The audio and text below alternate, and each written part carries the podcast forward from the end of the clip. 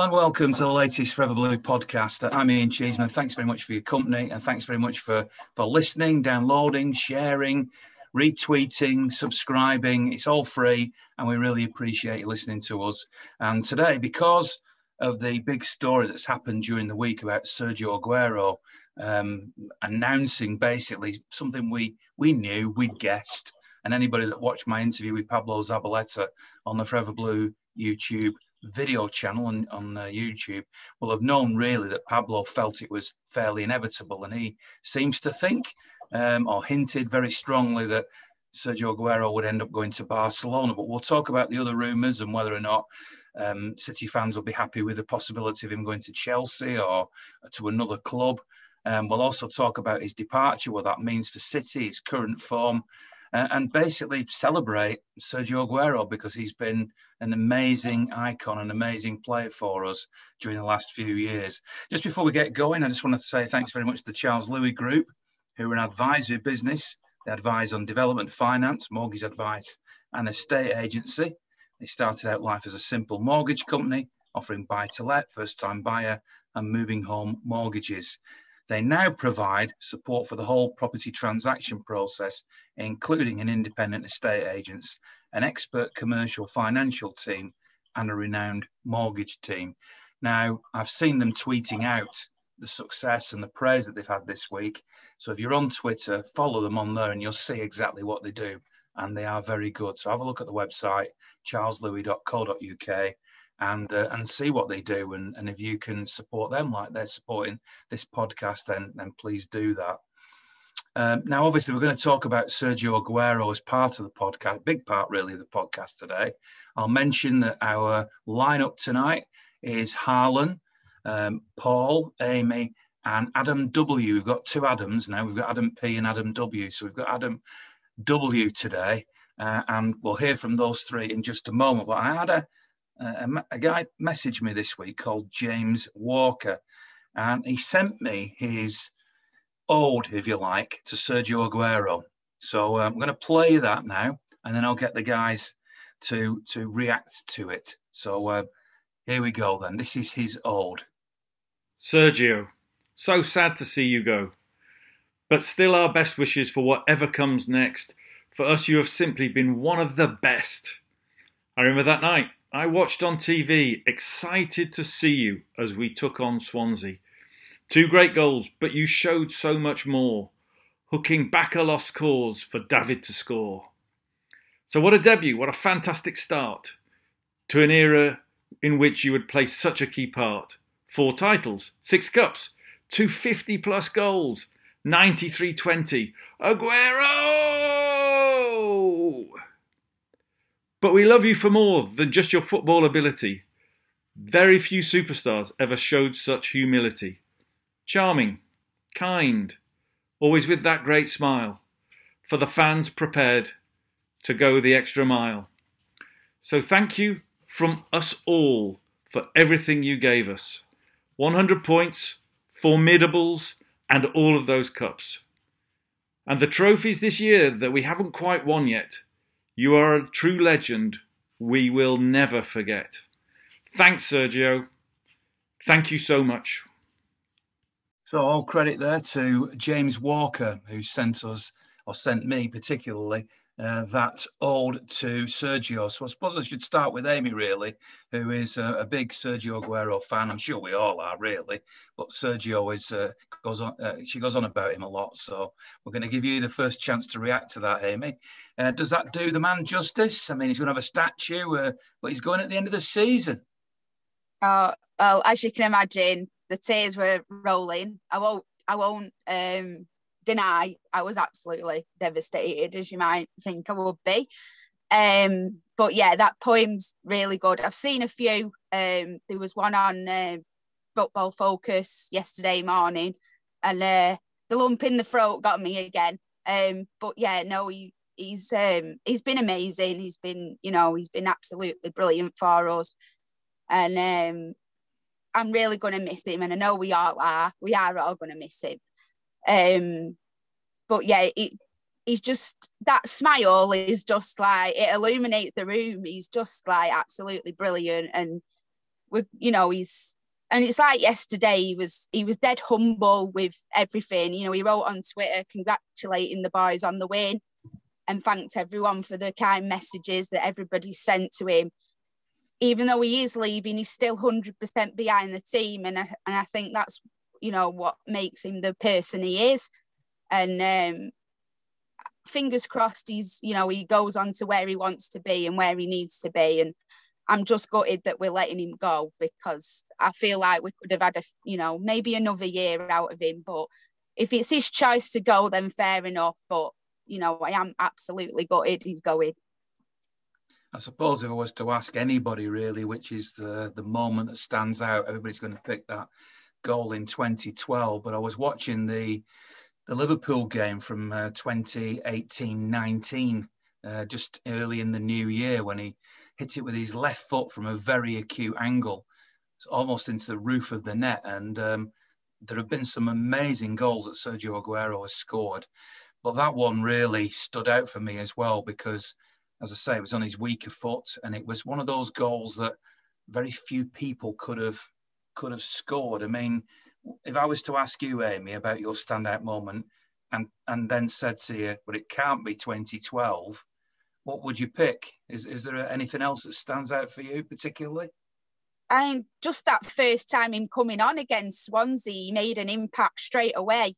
Um, you knew from that moment that you know he was stood on that line waiting to come on and he was dead eager and definitely from the first moment he came on he was he was already making an impact and we we are going to miss that. We really are. He's you can see him all the time. He's ready and re- where you know ready and raring to go on that on the line and uh, yeah i mean the liverpool one was really really good. I mean just to be hit it right in that in the corner was just amazing. But I'd say his first ever goal was was the you know was was a standout one for me.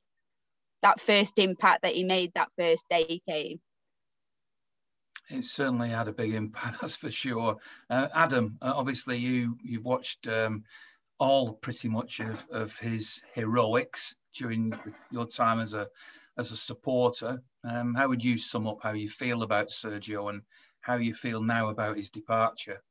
It's hard to add anything to what has already been said over the past week because I think he's beyond description, the impact that he's had for us. It's hard to pin it down to one or two things. But as as has been said, that he's just such a great striker, consistent striker, that he's been able to lift us to the heights that we've been able to get to and keep us there. You know, we've been the dominant team over the past decade, and the reason for that is because of his goals and his consistency. The amount that he's been bagging every single season, um, even though he's been he's had injuries over those seasons, it's been unbelievable. Um, you think he's he's only completed it was like 30 37% of, of matches um, that he started, which was was crazy. I know not all that's injury, but sometimes that's just him being subbed off, and yet he's still got an incredible um, goals per game ratio. He's just so prolific, and I'm glad that everyone recognises how good he is because we all know how good he is. Um, in terms of his departure, it's something that sort of like we say we all expected, and I'm I'm quite happy, not happy to see him go, but I think it need it needed to be this season. I think it's a big wage um, to be cleared off the books he's clearly not providing us with anything this season. Um, we might as well have got rid of him last summer, sadly, because he's just not been around this year. He had a great season last season. I couldn't believe it. I thought he was pretty non-existent last year, but I think he got 30 something goals in our competitions last year. Unbelievable. Um, but this is certainly the right time for him to go. And I think if he was to stay any longer, it would hinder our ability to bring in a replacement. And we've proved this season that we actually don't need him anymore we've moved on from Sergio. Um, whereas in all the previous seasons, as soon as Aguero hasn't been playing, if he's picked up a long term injury, we've struggled. We've needed him.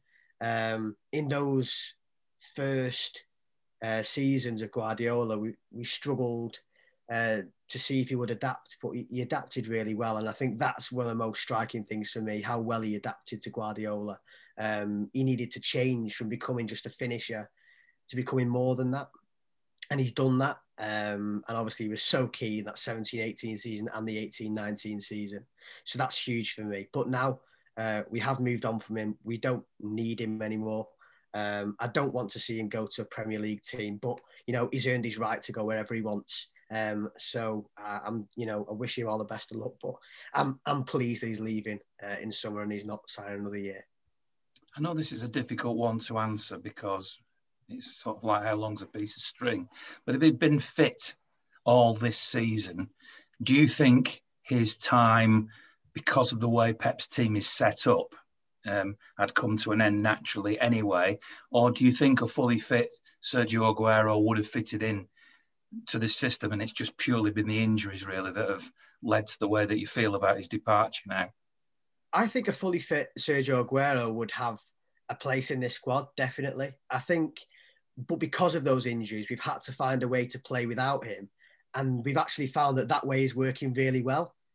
And now we're going, well, it's working. We're doing really well. We might even be doing even better than we were uh, when we had him, you know, for example, last season. So we've sort of come to realize how to play without him. And now that's now become a better way than playing with him. So those injuries have made that happen. Um, so, so you're seriously saying that Pep Peppers has almost evolved his team in this way because of Sergio Aguero's injury? Yeah, because Aguero's because uh, Aguero isn't fit, so he's not he's not an, an he, we've not got an out and out number nine. Jesus isn't a good enough out and out number nine, so we've been forced to draw upon our other players as a as a as a as a goal scoring outlet. You know, we need five attackers to all shift around and be in a position to be scoring goals. We need Gundogan to be scoring 89 or whatever he did um, a while ago. So yeah, I, I do feel like the injury has made us change our way of playing um, and really focus on this false nine. And that's just pushed Aguero out because we realised how good it is and, and how well we're working under it. I just think there's no way there's no way back for him, even if he was to be fully fit between now and the end of the season. You know, even if he wasn't to be announced to have left, I, I just don't see a way back for him. I mean, I do love the fact that Sergio has is a, a, player a bit like Trevor Francis in a different era, which I know some of you don't necessarily remember specifically, and maybe even Nicolas Anelka. Um, but players who, on their own, can produce a piece of magic that wins you a game. And at the moment, our team seems to be built, obviously brilliantly because it's working every single week, but on uh, an ethic that's all about the way that the team fits together. And actually, all the players are virtually interchangeable. Um, so maybe Pep doesn't think that Sergio fits into that. I don't know. Harlan, I mean, obviously, you're a you know, a, a student of, of tactics and whatnot. You've heard what Adam's mm. just had to say. What, what's your take on whether or not Pep's done what he's done because Sergio's injured, or whether it's something else? I think, like Adam said, we, we we've we've we've we've learned to play with. You know, people don't like certain terms that have come into the game now, false nine and and stuff like that, and transition and all, all the new kinds of words that have come into the game, the new adaptations within football over the last however many years. I mean, was false nine a thing in when you were when you first started watching football? Was it an actual term in football, or was it was it something similar to that? What was it called then? It might have been used occasionally, but it wasn't something that you would have thought of very much. I mean, when Holland were playing back in '74 and Johan Cruyff was in his pomp, they talked about total football. And obviously, when Franz Beckenbauer came to the fore for Germany, they, they had a sweeper, which was something that English football really didn't know about at that particular time. But I would say that false nine is something that started to happen when Spain were really successful in the, the yeah, World Cup I, and the Europeans. I remember obviously Fabregas played, didn't he, in the Euros as a, as a false nine, and he was obviously so so brilliant in, in, in every area of, of the game. You know, dynamic in midfield, fantastic at bombing forward, good finisher of a ball, could drift out wide. And that Spain team was very much like us, a lot of fluidity, fantastic, you know, amount of quality in there. And I think, like Adam said, and, I, and, and I'm not piggybacking his point, so to speak, but I agree that, you know, we've had to learn how to play without him. And it, it's kind of, I don't know, has it made Pep earn his money? I think that's the term we normally use. He's had to find a way. He's had to you know, get his mind working, figure it out, work out different ways of deploying certain players. I mean, I think this year, talking about the false nine, Bernardo's played there. Um, you know, we've had we've had um, Jesus playing in there. I know he's I know he's a forward. I know he's a striker himself, but he's been he's been playing a bit further back than the wing than, than the wingers. Even um, Mahrez and Foden have in that position, dropped in, and, and Foden's dropped in there. And I think there's been four or five players that have been asked to, to perform in a in, in a role that maybe isn't their first choice role. Then that's to fill the void of of Sergio being out injured. So I do agree that we've had to find a way to play without him. And I think that by doing that, you know, meaningfully or accidentally, we've, like Adam said, found a way of, of playing that maybe frees a lot more players up, allows a lot more players to get in on the action. And if anything, we, we, we can play a lot more free form without an actual. I mean, I've never seen Sergio as a target man, target man like a Lewandowski or a Haaland or a, Higuain or a, a Benzema or someone like that. But we don't have to kind of try and get the ball into that central area for a player on the half turn. We almost like to try and work it into the box, look for someone to drop off. I just think that you know we've we've come to the end of that that period that we needed, and for me, a striker like Sergio maybe that that that. I don't think his legs have gone because I saw him sprint the other week and thought, Jesus, where's he? Where's he pulled that from? Has he had a? Has he had a, has he had a Castrol or something like that? And there was two or three sprints he did against. Um, who did we play the other week? Uh, I can't remember who it was. It was about three weeks ago. I can't remember. But anyway, he made this this ridiculous sprint, and I thought, Jesus, that's that's not Jesus, but that's Sergio Aguero. Uh, you know, from from 2012, 2013, 2014, just that burst of pace to put pressure on a player. And I thought he's still got the legs. And then you just kind of see now he's very conservative almost looks Yaya Toure esque in terms of the way he approaches games now, where he you, you kind of see him jogging and you kind of see him conserving his energy and maybe not willing to run in behind as much anymore and get on the half turn and put pressure on defenders as much as he used to do. And that's why I don't think that, you know, we've decided to extend his contract or he's decided that, you know, Pep's decided he's in his plans and decided to go elsewhere. But listen, I think Sergio would easily go to La Liga and bang in 20 goals. Um, I can see him going somewhere else and, and, and scoring 20 goals plus if he stays fit. And for what he's done for us, I mean, we're all in debt to him. Um, it, has been phenomenal. I've watched him now for the last 10 seasons, you know, with a, with a season card. And from the day we signed him, you know, there's not many people have debuts as good as he did and he, he only came on. I think what did he have? Did he have forty minutes? Something like that. Second half. It was most of the I've never seen anyone come on for 40 minutes and have as, as much involvement as that. Him and David Silva for that hook back that, that your man mentioned in the in the in the old. Uh, you've got the the the goal that he struck. That that fourth one was unbelievable. You've got the other goal he scored as well. The tapping at the back post. That was what he was known for at Madrid, Atletico. That is. So yeah, just what a phenomenal debut, and he's never really looked back. Really, the injuries have been so cruel on him. And like I said, he'd have scored three, seven, four at, at Shearer's Shearer's um, games in the Premier League. Adi stuck to his 0.68 goal to game ratio, so he'd have blasted that record out the water for me. And it's just a, it's such a shame he hasn't done. Oh, let's hear from you now and find out your thoughts on Sergio Aguero. Is now the time for him to go? Has he run his course in the new sort of city? And, and what are the standout moments for you apart from the obvious? Um, yeah, I mean, it's, it's I think that the timing of it is worse. I mean, it, not not that it's this season. It's it's with the COVID. I think I think the fact that the COVID struck this season, you know, we we've had it really bad. Really, I mean, Vincent Kompany had his testimonial and he was injured for that. Um, you know, David Silva, we've not been able to, you know, say goodbye to him. So you've got like the the, the three main sort of like you know the holy what what were they called Mike Summerbee um what did they call them the the, the Father Son and the Holy Trinity, Spirit yeah. that's Holy it, Trinity. That's the one the Holy Trinity that's the one um and it, it's kind of the end of that era and I think that's what's kind of quite sad is that we're not going to you know players move on and I get that and and to be honest with you um, the way Sergio plays, the effort, the energy he puts in, he's going to go overnight. You know, he might be all right this season. You know, he might have got a full season if he weren't injured, obviously. But if it had been all right, but what's to say that if he had a, had a full season this season, that next season his legs might have gone. because the way he plays, that that will happen. He will just literally wake up one morning and there'll be nothing there. He won't be able to do. And he's all about explosiveness and power. Um, you know, he very rarely has a, a, a big, you know, a, um, a, big lift on his leg when he's kicking a ball. It's explosive. He's got large legs. It's you know, he's he's a player that when he's he's now left, you know, leaving City, his legacy's there. I mean, at 93-20, that was that was the best moment. It don't matter who you support. That was the most amazing moment. You're never ever gonna take that away from City or him. It was when you say it doesn't matter who you support, I think United fans might disagree with that. Yeah, obviously, but there you go. That's it's tough, isn't it? Listen, they've put us through that much misery over the years. They deserve a bit back up, and don't they?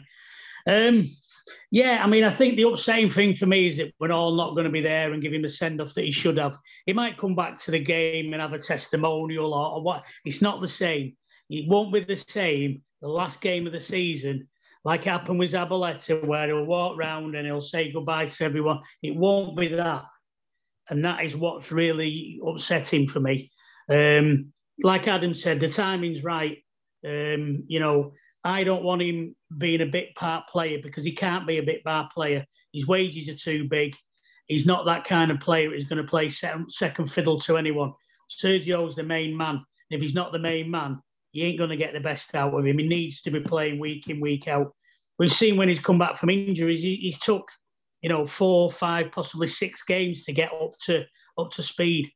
And we we we we can't do that anymore. We can't have that. You know, if he gets out for a couple of weeks, you, you've got to hit the ground running. These players, it's a different different setup now completely.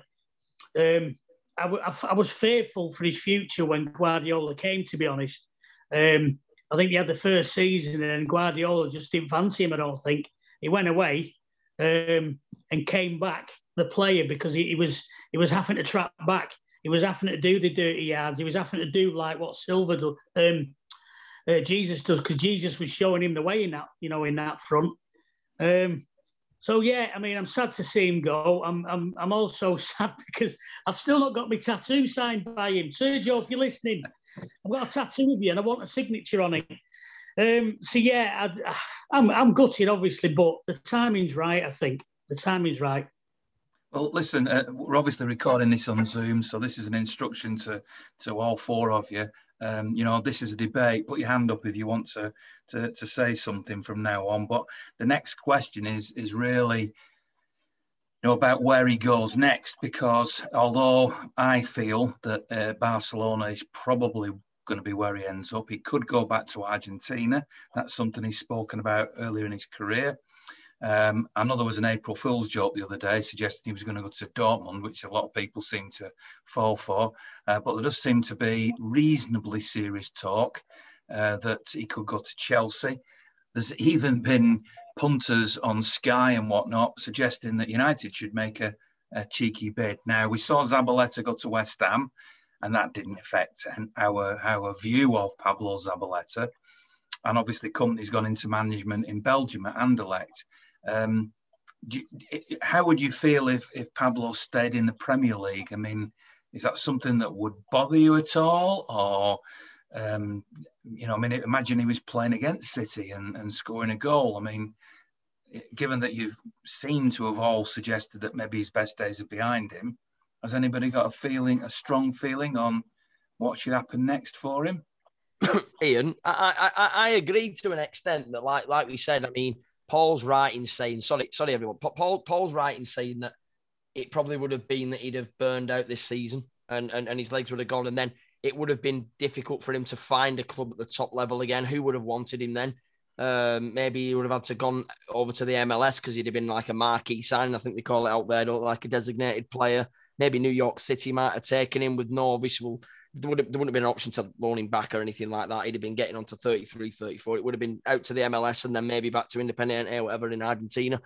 But I think now he's got a fantastic opportunity here to go and play at the top level, whether that be in Spain, Germany, in England. Um, but for me, it's one of them in it where Sergio's legs may have gone next season.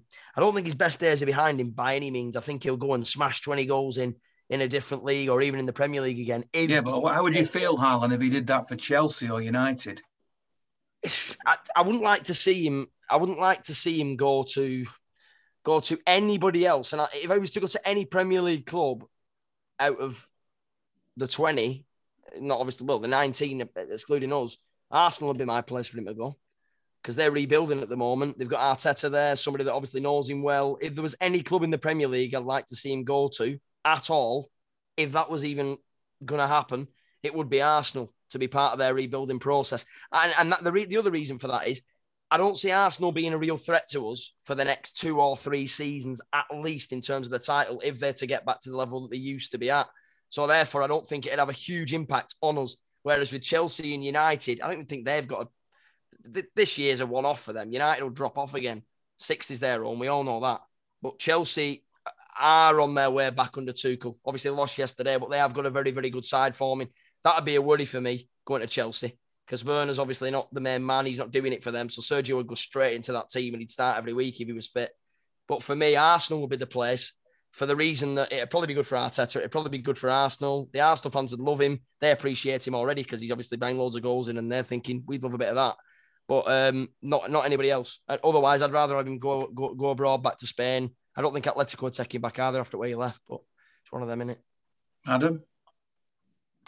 Yeah, I'd much rather him leave the country and play somewhere in Spain where I could really support him every game and uh, and like to see him play just like we see with you know with David Silva supporting David over in Spain. And congratulations, um, by the way, on him winning the Copa del Rey. So he won a trophy all over there already, hasn't he? Yeah, unbelievable. So yeah, I'd, I'd love to see him uh, maybe go to Spain um, where we could watch him uh, regularly and support him. But if he was to go to anyone but United, I wouldn't be too fussed um, because my belief is it, it, sounds quite damning, but I do think Aguero's, you know, Aguero's best days are behind him. I do think his legs have already gone. I don't think he can stay fit and play 90 minutes. You saw him the other day. You know, how long has he been training now at full at full intensity, full strength? Didn't play during the international break couldn't make the full 90. And I don't know if I don't know if he didn't play the full 90 because Pep wanted to bring other people on. But I mean, if I was Pep, I'm playing Aguero for the full 90 because he's not playing in midweek um, and he'll probably play Leeds at the weekend. Yeah, and when he's playing, he actually doesn't do enough. I don't I don't see much positivity from him during the game. Actually, I don't believe he benefits the team that much um, at the moment when he does play. He's almost playing because we don't want someone else to play who's playing in midweek. Um, so if he was to go to Chelsea, I don't think he'll have the impact that we're worried about him having. I don't think he can score 20 goals a season in the Premier League anymore, um, purely for the fact that I don't think he'll be fit enough to do that. And then when he's actually on the pitch, he won't have got enough games in his legs to build up the momentum. So even if he was to join someone apart from United, I wouldn't be too bothered. If it was United, just seeing him in a United shirt for five minutes, if he came on and was injured for the rest of the season, is too much for me. But he wouldn't do that anyway. It's a good job I'm muted because I've just said something very, very inappropriate there while Adam was talking. what about you, Amy? What do you think of uh, Sergio popping up in a different coloured shirt? Is that something that would spoil your fandom of him? Yeah, I'd be angry. no, I don't. I personally don't want him to stay in the Premiership. I don't. I don't want to keep seeing him get injured. It's it's it's awful. Like it, it's the same when Micah Richards like it was so painful to keep seeing him get injured and Vinny Kompany. It, it's just like I can't. It it's just devastating to see that person like that you that you care about and that you know is your hero keep getting injured all the time. You know it's it, it's devastating and I, I'd rather him go where it's quite you know where the pace is quieter and that he's able to like. it'd be nice if he could go with David Silva to Sociedad. That'd be that'd be nice. Um, I don't. I just don't. I can't. I, I, I don't think he'd go at United. He's already said before in the past that he'd go. He wouldn't go at United. But I don't want him to stay in the Premiership purely for the fact is that I, I want him to have a peaceful retirement and like you know like be like Ibrahimovic and like you know like still like what's it call it like you know still playing when you're like nearly 40 and stuff like that'd be that'd be nice to have a you know a pace you know quite a pace of life even if he went back to Argentina to spend more time with his family I know I know Ben's here and I know his girlfriend's here and stuff, but it would be nice if like he was able to because I know he I know he misses his family. He talks about that quite a lot. Um, but yeah, it'd be nice for him to just like go where it's a bit easier for him and a bit better paced and yeah, so we can appreciate the rest of the time he's got playing. We know his girlfriend's here. She's on pod with us. no, obviously, I uh, as a journalist, I can watch. I know, I know. Probably eventually, everybody gets to see a lot of what Pep says. But I watched the press press conference on on Friday before the Leicester game, and um, he was quite adamant, um, or it, so it seemed anyway, that there would be no replacement signed during the summer. You know that City haven't got the money to do that. Now I know some people might feel sceptical about that and think that this is a, a you know a, a, ploy because um, Erling Haaland is is clearly a player that's being touted around by his agent uh, and by his father, arguably at the moment. They've both seen in Barcelona, arguably talking to Barcelona and Real Madrid. City have been linked with him as well. And there's a whole lot of questions that you can answer here because you've talked about City playing with a false nine and that maybe playing with Aguero as an out and out striker is no longer relevant. But Haaland, I think, is an out and out striker. So therefore, that would um, potentially involve a slight adaptation in the way that the, the Blues might play. But Pep said that um, uh, Cole Palmer and um, obviously um, Rory Delap's son Liam, who I've, I've watched a lot playing in the under 23s and the youth team, is a player that I think you know is a very different option, but he's very young. He's only 18 years of age. So I just wonder what you think about Pep's comments. I mean, are you on the sceptical side of the, the comments? Is this some sort of negotiating ploy? Do you think Haaland should be a target for City? Do you think he would fit in? Or does the argument that Aguero is too much of a traditional striker in a team now that doesn't suit that means that essentially, you know, he's he's he's not the right player. I mean, Paul, do you want to give us your thoughts on this one to begin with? we say everybody, you see, everybody's going on about this Harlan. Um, not our Haaland, obviously, we, we love him, but I, I, I don't know anything about him personally. I've not heard anybody officially from the club saying we're interested in him. It's all the media, it's all the in the know sites on Twitter.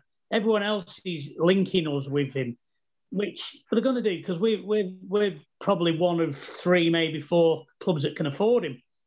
Um, is he is he going no, according to Pep though? Pep says Pep says we haven't got the money anyway. So even if it was true, he's, he's saying we haven't got it anymore. But that doesn't, you know, that's for the Haaland. But that doesn't rule out maybe a free transfer for a player. You know, there might be players that are, you know, we might not be buying him.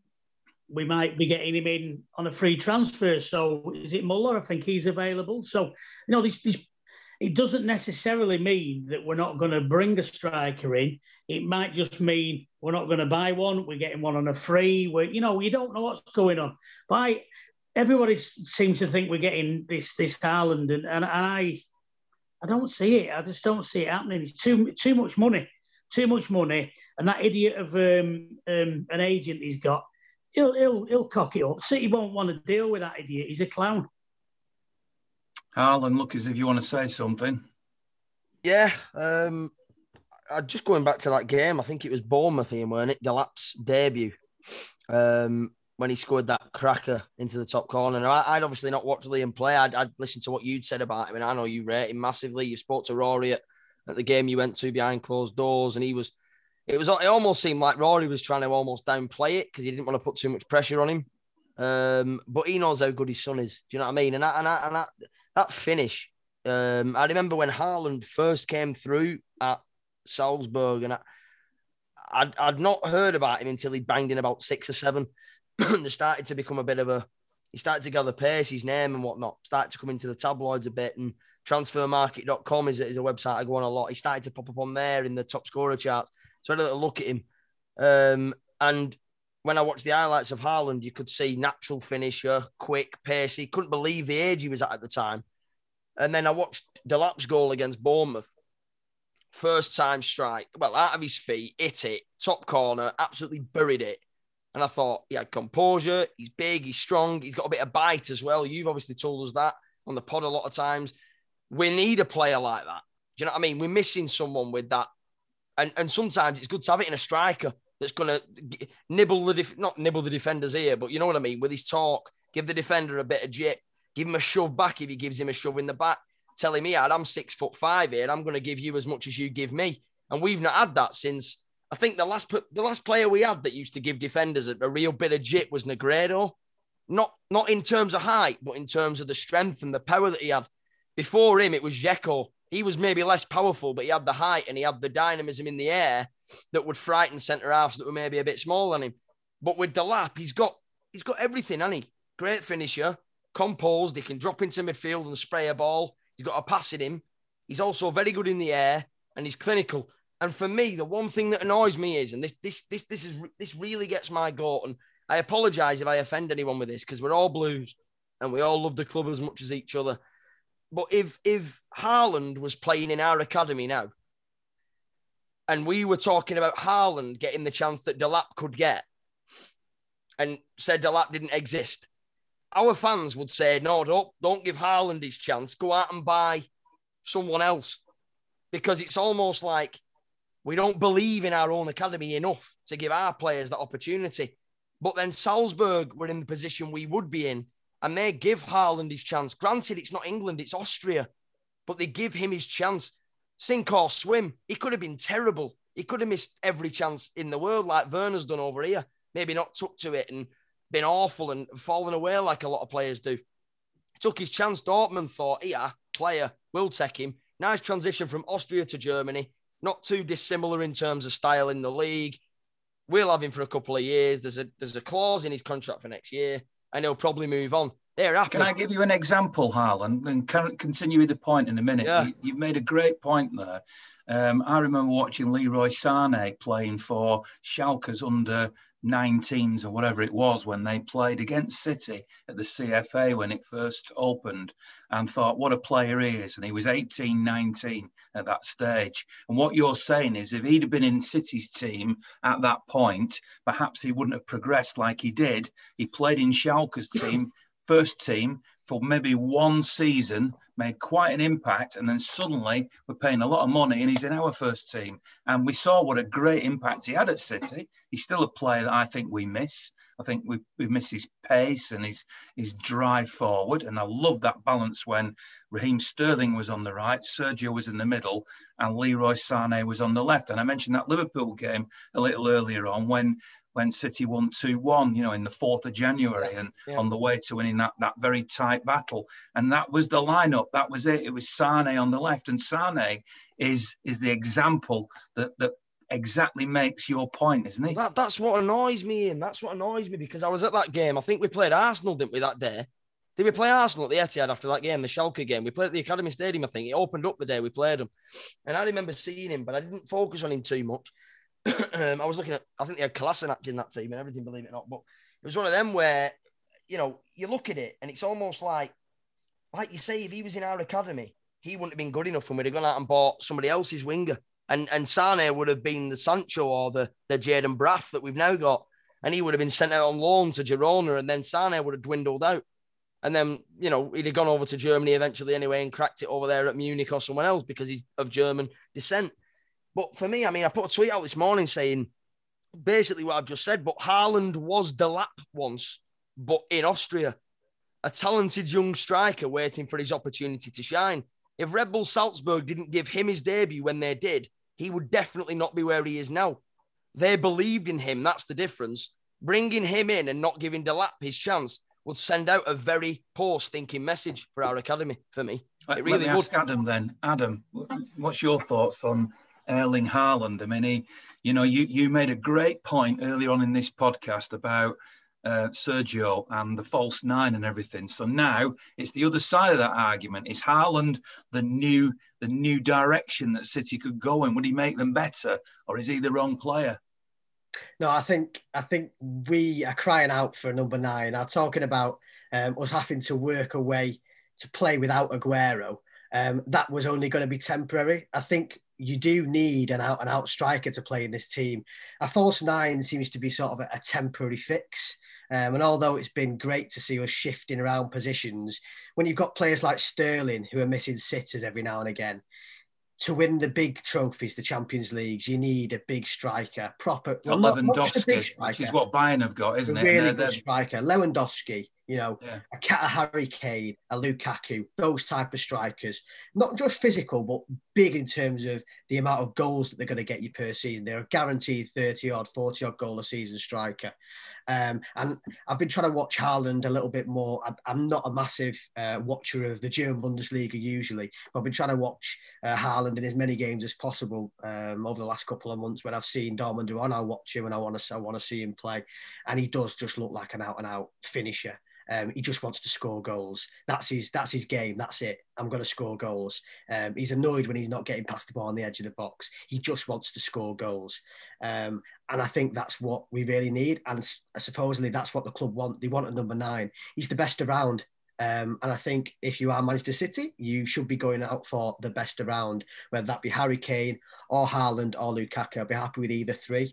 Um, I understand the point that you know you could give Delap a chance but at the end of the day, winner results business, and we need the best around. How uh, you know Delap could be the best around in three years. We haven't got three years. Pep's got two years left on his contract, um, so he wants the best now. So I understand that it's frustrating that Delap isn't going to get his chance consistently in the first team, but he gets his chances in the in the third and fourth rounds of cups. Um, Pep said he's got lots to improve on. You could see in his game that he's got a lot to improve on off the ball. Um, even though, you know, like you say, he's, a, he's more of a striker than anything we've got at the moment. Pep's clearly not pleased with him. He's not, you know, he's clearly doesn't think he's good enough for the first team. And that's why we're going out for number nine. And I'm, I'm going to trust Pep. So um, perhaps, you know, Delap does need to go out alone and find his feet in a foreign country like, um, like Haaland then went and did. Um, but yeah, I, I, think we've just got to go out for the best, and Haaland is the best, and we have to pay it. We if we have to pay it, we have to pay it. I think we need to maintain our, our wage structure though. Um, I know they're talking around 400 grand a week for, for Haaland, and we know what his agent's like. So we've got to be careful that we don't smash our own wage structure. But I can't see City doing it. Um, if they do demand around 400 grand a week and De Bruyne is on that or just below that, there's no way that we'll pay Haaland that. And I think we will pull out. Um, and then I got we'll the feeling when I was talking before about what Pep had said that you, I was looking at your face because oh, the oh, great oh, yeah. thing about you look, yeah. you looked skeptical, didn't you, about that oh, yeah. comment? It's the it's the easiest way to to get to to stop questions about it. If you say we're not even signing a striker, it it's, it shuts up all questions. I can't ask Guardiola who he's going to buy or how much he's going to spend if he's just told me that we are categorically not signing the striker. I don't believe a single word um, that at all. We are going out for a number nine, and we will get one. We might even get two. We might get Danny Ings and a, and a proper number nine, another number nine. I think we might even get two strikers this summer. It just scares me though, Adam. Sorry, and it just scares me though, Adam, because I think if if if, if Delap goes out on loan now, I can see it going the same way that Lukas Nmecha's gone. And, and, and I'm sorry, but I, I have seen Lukas Nmecha have some really good games in the cup. He's bagged, he bagged the penalty under pressure in one round that got us through. We wouldn't have won the cup that, that season if he'd not scored the penalty he scored for me. Um, he took a crunch penalty, and for me, that showed a lot of guts. There's other games that I've seen him in where he was he was dominating experienced centre halves in, in, in, some of the games I watched, and I thought, well, he's going to go out on loan again. He's been out on four loan spells. He went to Preston. I granted he didn't score any goals, but but he was he was from what I heard from Preston fans and, and from from fans in the EFL that were coming, you know, in knocking in about Bolton. And I said, have you, have you played against that Nmecha yet? He's an Andy lad. You know, it's one of them where you look at it and you just think you go on one loan spell. It's one of them where then we sign someone, they're having a really good run of form. It comes to the end of the season, you fling him out on loan again. Before you know it, he's been out on loan for three years. He's not been developing within the CFA. He's not been playing around better players. Before you know it, it dwindles out. If we waste a Delap's potential, he will leave us eventually and go on, and he will have a cracking career somewhere else, and it'll be the same old crap again, where we've let someone go that is good enough.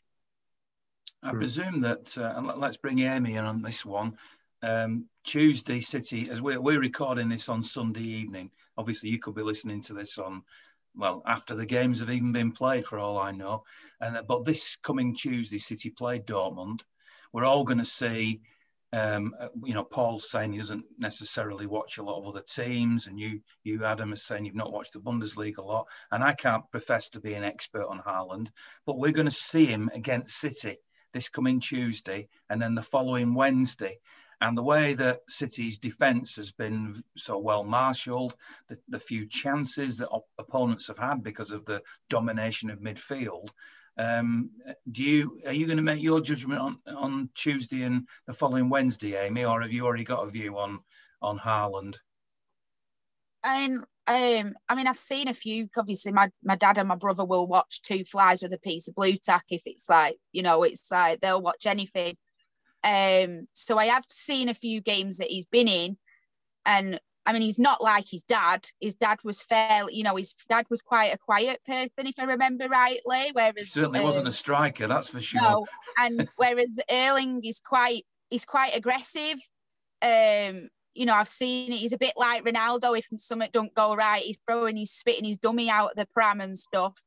Um, so like, I suppose, yeah, you know, we but we but we moan about things like that, but um I think that, you know, a lot of the times when we've played these teams in the Champions League, City have looked at what their the other teams are like, hence why we ended up with Mendy, why we've ended up with uh, Bernardo Silva, and probably, you know, we'll see what what Erling's like, and then maybe you know, but I can't see that we have. But then again, we've done it with Vinny, I suppose. But I just hope that they have not got rid of Sergio for nothing. Like, I really do not hope that we have literally like gone, well, do you know what? We're playing all right, so it's fine. I just really hope that we've got rid of him for a reason. I personally wouldn't mind the likes of Harry Kane coming in because Harry's one of them people, he's going to want trophies and he's not really probably going to get them at Tottenham. So he's going to be lucky, you know. I mean, all right, people can say, well, he's loyal to the club. Yeah, that's fine. But most footballers want trophies. That's what they want. That's what they go into, you know, that's what that's what it is at the end of the day. And I wouldn't be surprised if one day he's not knocking at City's door, you know, and stuff like that. The same as everyone else has said, Lukaku and everybody. I would like Delap to come through. It would be nice for him to do. I don't want it to be like how we've got, you know, like they've sent Taylor on a on loan and stuff. We need to look into our academy. That this that's what it's for. These were supposed to be our future stars, and eventually, you know, the Gundogan's gonna gonna uh, thingy. Bernardo Silva's gonna go. All the older ones are eventually gonna start going, and we should be looking at the next generation to move them up and to be the next stars that you know that people want on the back of the shirts. But we'll see what he's like on tuesday but i i just hope to god that we have not got rid of sergio for the sake of for nothing. I really do. I'm sure paul you've seen like i have um, people on um, I know we talk about social media and sometimes we, we have a go at it because it, it can be quite venomous on there and uh, and obviously very opinionated. That's what it is. But I've seen quite a lot of people on there really concerned that City potentially, if we're to believe, I know Adam doesn't believe him, but if we're to believe what Pep says, which is there's going to be no striker signed next season, that Cole Palmer and Liam Delap are going to be promoted to the first team squad, Gabriel Jesus will be the only recognised experienced striker, and that no other striker comes in. A lot of people have been concerned about that. Whilst it's all going really, really well, and obviously we saw another comfortable a canter victory away at Leicester. Uh, you know, with that great through ball, might as well mention it from um, Kevin De Bruyne through the eye of a needle. But you, you, get used to him doing that, don't you? We start to take it for granted. But City are cruising past these these opponents at the moment. But when it comes to these crunch games, right at the end of of the season as we're coming to now with the FA Cup semi-final, the League Cup final, the quarters, and then potentially semis and a final in the Champions League can you do it without a striker? That's what all these fans are saying. Are you with them? Um, you know, you know what? I don't. I mean, too. I'm, I'm going to have to sit on the fence on it, and I hate doing that. It's it's one of them. Pep's the genius, isn't he? Um, you know, most clubs most clubs have to have, you know, two strikers and one's upset, he's sat on the bench and keep them both happy. Pep's managed to do it without any. You know, he's, he's, he's managed to, to reinvent football, if you like, um, and, you know, 17 points clear um, with no no recognised striker playing in most of the games. Um, can we can we win the Champions League like that? It'd be a bit be an amazing feat if we could, but I'm not convinced we can. I think you've got to have, you know, I would so love, um, you know, Edin Dzeko to just be you know, put back for this season. Well, we, you know, when Aguero got injured and Edin Dzeko just to come back in because these these chances where we could have got so many balls in that box that he would have banged in. And, and it's so frustrating because that's not how Pep likes to play football. But I would, I'd so love to have a target man, you know, and an Harry Kane. I mean, personally, I, I don't like Harry Kane. I think he's snide. I don't think he's a, a City player. I just think he's he's he's too snide. He's more of a player to go to United. Um, you know, I, I'd, I'd like to see a proper striker at City. I'd love to see Delap. You know, maybe, I mean, I know this, you probably shoot me down, but there's a lot of talk of this Danny Ings and, you know, maybe it's not a bad shout getting I know, I know Adam will probably, I know what Adam's saying, we're Man City we should have the best players, but sometimes the, the, the, the market is that expensive at the moment and it's ridiculous money that's being thrown out. And Pep's right, it's it's obscene. It's obscene the amount of money that these players want in such a, a terrible time. So if you can get a Danny Ings for 30 million, he's 28. If you can rotate him with Jesus, Danny Ings, and Delap, you might you you might have something going for the next couple of years to see it through to to to bring on Delap and allow Delap to turn into Haaland. So I don't just, know. You, you just said something, Paul, that I think is is again spot on. It's it on the head. You said in these times, we haven't talked about that, and people don't talk about it enough. Um, all Premier League clubs have lost all their income from gate receipts. All of the match day revenue is all gone. And the, the actual money from TV, I believe, has gone down a little bit. And obviously, some of it has been filtered into to other leagues to survive, etc. Now, I know that we have the perception as City fans that the Sheikh has got, you know, unlimited access to funds. I think he's invested amazingly in City to get them to where they are, where they are now. But I think not in a, I don't mean in a horrible way, but I get the feeling that maybe he's drawn up the drawbridge a little bit now and said, look, mm-hmm. I've now built everything you want. The, the platform's there. You've got this squad of 30, 40, 50 million pound players in every position, two for each position. And we're not going to go out and, and buy these players anymore, even though there is a, a perception out there that people are. And I also wonder, which is getting to the essence of the point you made indirectly then, Paul, as to whether it's actually in bad taste in these current in this current situation that if City or anybody was to go out and spend 100, 150 million pounds on a footballer, and I don't want to get political about it, but when we've got NHS staff, you know, getting a 1% rise and everything, the world that we're in, I wonder if football is thinking about that. I wonder if that, because Pep's such a sensitive man, I wonder if that's what he, he's really getting at when he says, you know, we're not going to go out and spend that sort of money. I mean, Adam's still looking a bit skeptical there, and we'll let him in on it in a minute. But I would just wonder whether that might in any way be part of it. What do you think, Paul?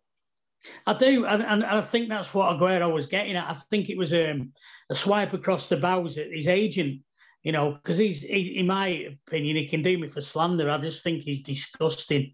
He's a he's a reptile, and you know why anybody would want him as their agent. I really, really don't understand it because he's an horrible, horrible person. And I think all of football should get together and not do any deals that he's putting on the table because he's he's, an, he's, he's a creature. Um, you're yeah, entitled to have that view, Paul, but, but what I will say is that we don't know him personally. And he's an agent who's acting on behalf of a player who's trying to get the, the best deal for the player. The player can call him off if he wants to. And obviously, the agent will make a percentage. We know all that. So I think I, I get why you're upset and why, why you've got that strong view. But, but uh, on a personal level, you and I don't know this guy, oh, but he's certainly he's certainly energized by trying to get the best deal for his player, isn't he? Yeah, well, I think it's disgusting. And, and I come back to these times that we're in. You know, if, if, if you're a player and you're being paid, you know, you're being touted around and, you know, he's, how old is he, Alan? 20, 21, something like that? 21 year old player and they're demanding sort of like three, 400,000 pounds for him. That's disgusting. I'm sorry, how, how much money do you actually want? You know, let, let, let's have it right. There's people struggling out there and he's he's going touting this around. I mean, City get a bad enough rap anyway that we buy the league and you know oil money and all the rest. We get loads of that. We don't need to stoke them fires, do we? And I think it'd be a great example to set. I know, I know it sounds a bit, you know, it's football and it's a business game. It'd be a lovely example to set and turn around and say, you know what? No, we're not having it. We're not spending that money. We're not, you know, bowing to your demands. Let someone else have it you know, you you go off. We'll we'll we'll stick with Danny Ings and and we, will we'll bring Delap up. Ian, before come on, Adam. Come on, oh, Adam. On. Yeah, yeah. Sorry, go on, Ad. Yeah. Adam, Adam's a skeptic, so you've heard what Paul's got to say, and I and I sort of basically I'm on his side in what he's he's saying. Hmm. So I, I disagree for that. I disagree on the moral standpoint um, side of it. I just think business is business, and at the end of the day, if we all start not spending our pennies because bad things are happening in the world, then business stops. We stop growing as an economy. We stop growing as an industry. And I think that the best way to get out of this is investment in every sector. Um, and that includes football. So, although I do understand that those one off figures can seem huge um, and inflation is an issue in football, I think it can also be a good driving factor as well. Um, and to bring Haaland into this country and to bring more top quality players into this country in a time where the economy does need to be at its best. Um, for example, if you were to bring a Lionel Messi into this country, the, the money that he would bring in would be brilliant and it'd be great for uh, for the for the Premier League and great for for the game in the country. So um, I think we, we should push ahead and spend as much money as we have. I also think that our club is better placed than any other club in the world right now to deal with the financial crisis. Um, in terms of the deals that we have involved with the CFA, uh, we've got lots of big money deals abroad with billions of pounds in there. And we've put ourselves in a really good position for something like this to happen. Whereas we know Real Madrid and Barcelona have struggled. And uh, there's a reason why Torres came to us and not to Real Madrid or Barcelona because they were struggling. Um, and although they are going for Haaland, I do think we're in a better financial position to do it. Um, but it's whether we would want to do it or not. Uh, is another thing. But yeah, I just I do I do think we have the money to spend. Um, so yeah, I'm completely skeptical about the whole the whole argument. I don't think there's any sort of conscious thinking from Pep. Yes, he wants to save refugees and wear a um, a nice jumper every weekend, but when it comes to money and winning titles, that's his priority. Uh, I think he'll go and spend as much as he needs to do to do that. Ian, on, on Danny Ings, just just a little point on Danny Ings. Um, there's a problem for me with the way the England team's picked, and the reason why I'm making this point is because it links back to Danny Ings, and it's he's, he's had an England cap, he's had a few England caps, but for me, over the years, the England team hasn't been picked because certain players that have been on form have played for teams that aren't in the top four or aren't in the top six, and I think that players like Danny Ings over the years have been overlooked because they're not playing for the better clubs. If a player like him, who was at Burnley and he was banging in goals for them moved to Liverpool, got a horrendous amount of injuries, bit similar to Sergio in the sense of every time he hit form, he got an injury and it knocked him off off, off kilter. Danny Ings for me is a fox in a box. He's he's like a, a Kevin Phillips and and uh, and a Michael Owen type player rolled into one. He's got a fantastic eye for goal. He's quite good in the air. He's got a lot of power. He, he, he's a very good player, but I think because he's English and because he's called Ings and he's not got a fancy name and he's not got apostrophes above above the uh, the N in his name and he's not you know a foreign footballer because we've become very very very attracted to bringing in foreign players over English players. Danny Ings isn't going to be like bringing in a normal English player where where Southampton are going to start demanding you know inflated fees for him because he is 28. And the other thing on that, people forget that Fernandinho was 28 when we brought him to the club. And I remember I wasn't on Twitter at the time, but Facebook went absolutely mad. I was in a Facebook group. What we bringing him in for? He's 28 year old. He's past it. Do you think Fernandinho's past it now? Because he looks like he's still 28 now. He looks like he's 24 now. So for me, age is just a number in football. Uh, uh, uh, you know, dependent on the player. because for me, the money, the money's worth. I mean, what did we pay for Fernandinho? 30, 33 million, I think it was, was in total. 30 million at the start, 3 million in add-ons, 33 million pounds. And we're now going to go out and blast four times that on Erling Haaland without any guarantee, by the way, that he would take to the Premier League like a duck to water. Let's not forget that Timo Werner was banging goal after goal in, in the Bundesliga. And he's come over here this year and he's finding it very difficult against some very physical centre halves. And I know Haaland's a big boy, but with that temper, a couple of red cards, knock him off, bans for three games, then he has to come back after the red cards, find his feet again. You know, you only need a couple of bad weeks to knock you off, and then you you six or seven or eight or nine nine goals behind in the in the in the top scoring. Then your confidence levels drop, which happened to Lukaku under Mourinho, and that's the reason why he gets ribbed a lot because he, he was poor at United, and that was mainly down to Mourinho's management of him, deploying him in the wrong position. I'd have I'd have Lukaku over Haaland. I really would, because if, if Lukaku was still at Everton, there'd be a lot more City fans saying they'd want him. Because he went to United, they don't want him. Tevez went to United from West Ham. We took him on. We didn't maybe we were a bit skeptical at first, but we warmed to him. He became a cult hero. Then he went golfing for six months, and then he were hated a bit. And then he came back and he was pivotal. Everyone talks about Sergio in the 11 12 season. Tevez played a huge part at Norwich. He played a huge part in the in the back end of that season. And, you know, he played a huge part in that game against QPR, believe it or not, because I think we finished the game with four strikers. And we, we, we, we, he output the pressure on QPR that day, which obviously aided us getting them corners, getting the corner that David Silva knocked onto Dzeko's head. And then obviously we were in the ascendancy and won the game. So the fact that Lukaku's been at United. I think we've got to start getting over the fact that players have played at clubs that we maybe don't like. Danny Ings has played at Liverpool, but I'd take him tomorrow because he's a finisher. It's just the, the thing that Adam would probably say if he was to have a point on this would be we've just got rid of Sergio and he's been injury prone. Why would we bring another injury prone player in? It, it, it's a tricky one. But for me, I'd rather go out and spend 30 million on Ings or 65 million on Lukaku, maybe 70, than pay 130 for, for Haaland because for me, I, am a bit skeptical on whether he actually genuinely would come over here and, and not not do what Werner's done.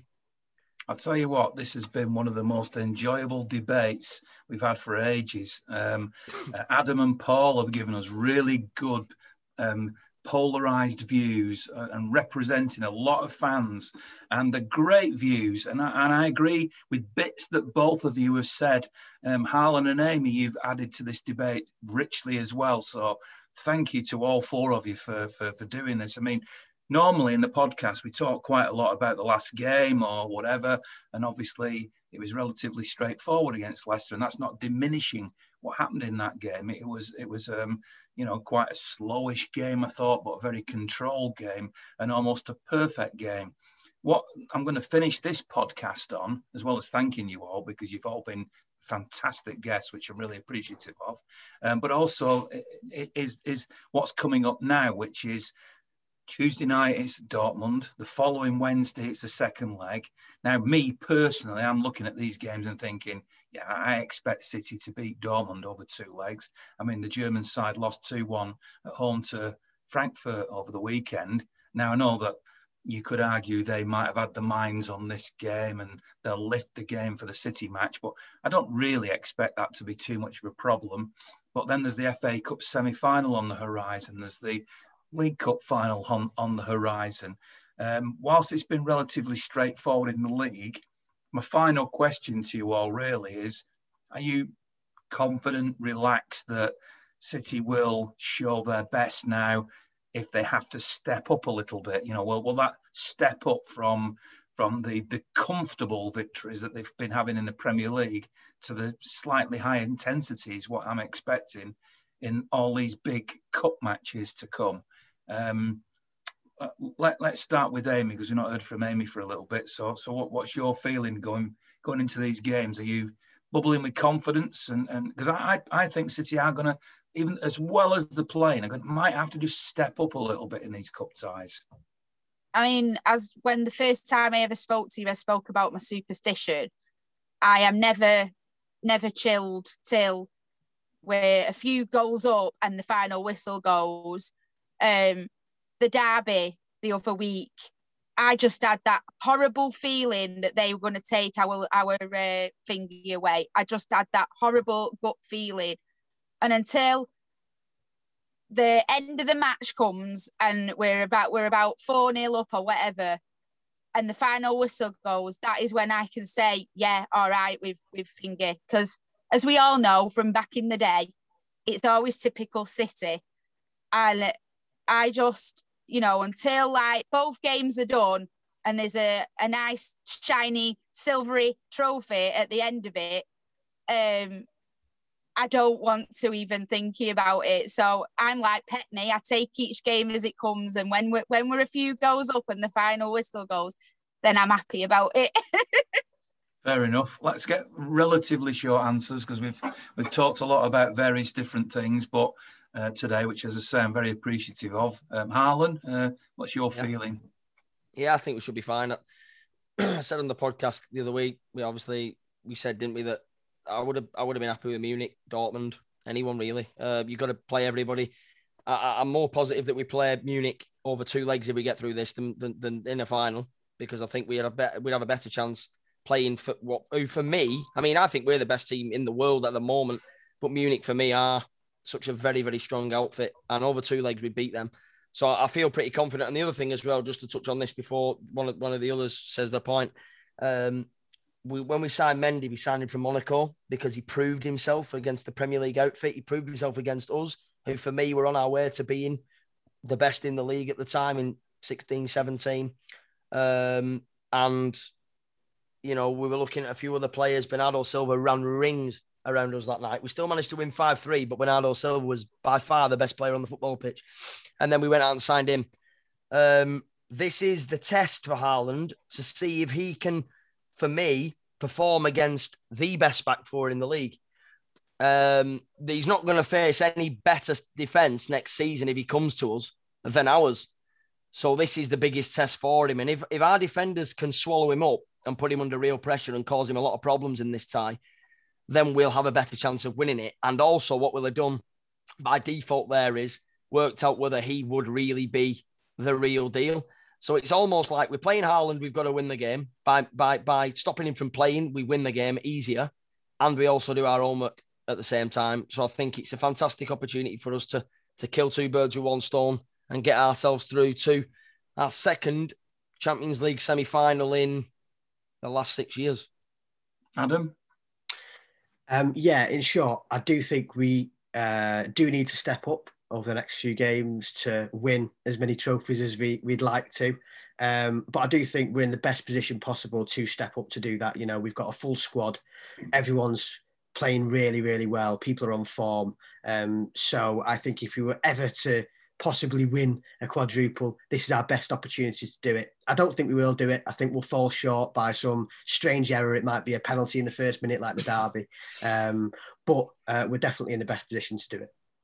And by the night, next time we see Adam on a podcast, I mean, I know if you're listening to this, you won't be able to appreciate this, but he'll look probably a bit le- less like David Luiz because um, obviously haircuts are allowed in another week. That won't be a problem for Paul, though. So um, I'll leave the last word to you, Paul. it will be because when he cuts it off, I'm having it grafted on. Don't worry about that. so, how are you um, feeling now into these cup ties? I think. Um, recently we've been playing well within ourselves. I think we've got, you know, I don't think we've got out of second gear, to be honest with you. The, the, the one thing that I will say we've vastly improved on, and I think this may be because of because of Dias has come into the, the setup. We've we've game management is miles better. You know, we've we're not doing stupid stuff anymore. Um, you know, we've seemed to have cut that out, and we we can hold the ball up and pass the ball around and we've got that slow, slow, quick, quick, slow tempo back as well. We can we can we can speed the game up if we need to and get them on the, the counter attack. So I think we're in the best best condition we, we could possibly be for all what's ahead. We we've got another two or three gears to go up to, and I think I, I, I think we can do it. Well, on that positive note, which is great to hear from Paul. Um, I think he's learned from Harlan, you know, um, but, but, a very positive way to end the podcast. Thanks very much to the, to the four of you, to Amy, to Adam, to Harlan. That is Harlan rather than Harland, which is what we've been talking about a lot tonight, and to Paul, of course. Um, thanks very much for you for listening to obviously to charleslewis.co.uk for being the, the sponsor of the podcast uh, which we're very very grateful for. Uh, have a look at the website if you're thinking of buying and selling a house and you need some advice and there'll be a phone number on there and i'm sure they will absolutely be delighted to help you. In the meantime have a good week. We'll regroup again after the uh, the dortmund game and promise that next week uh, former City hero Danny Tiatto is going to join me and my guests uh, from Australia. Um, so um, we'll see how that goes. Uh, Danny was a very popular player uh, back in the day. I'm looking forward to speaking to him. Uh, saying good day to him. Um, but in the meantime, a really good week. Uh, Dortmund and then, of course, Leeds next weekend. We'll have played two more games by the time we next get back together. So have a good week. And remember, it's always great to be a blue.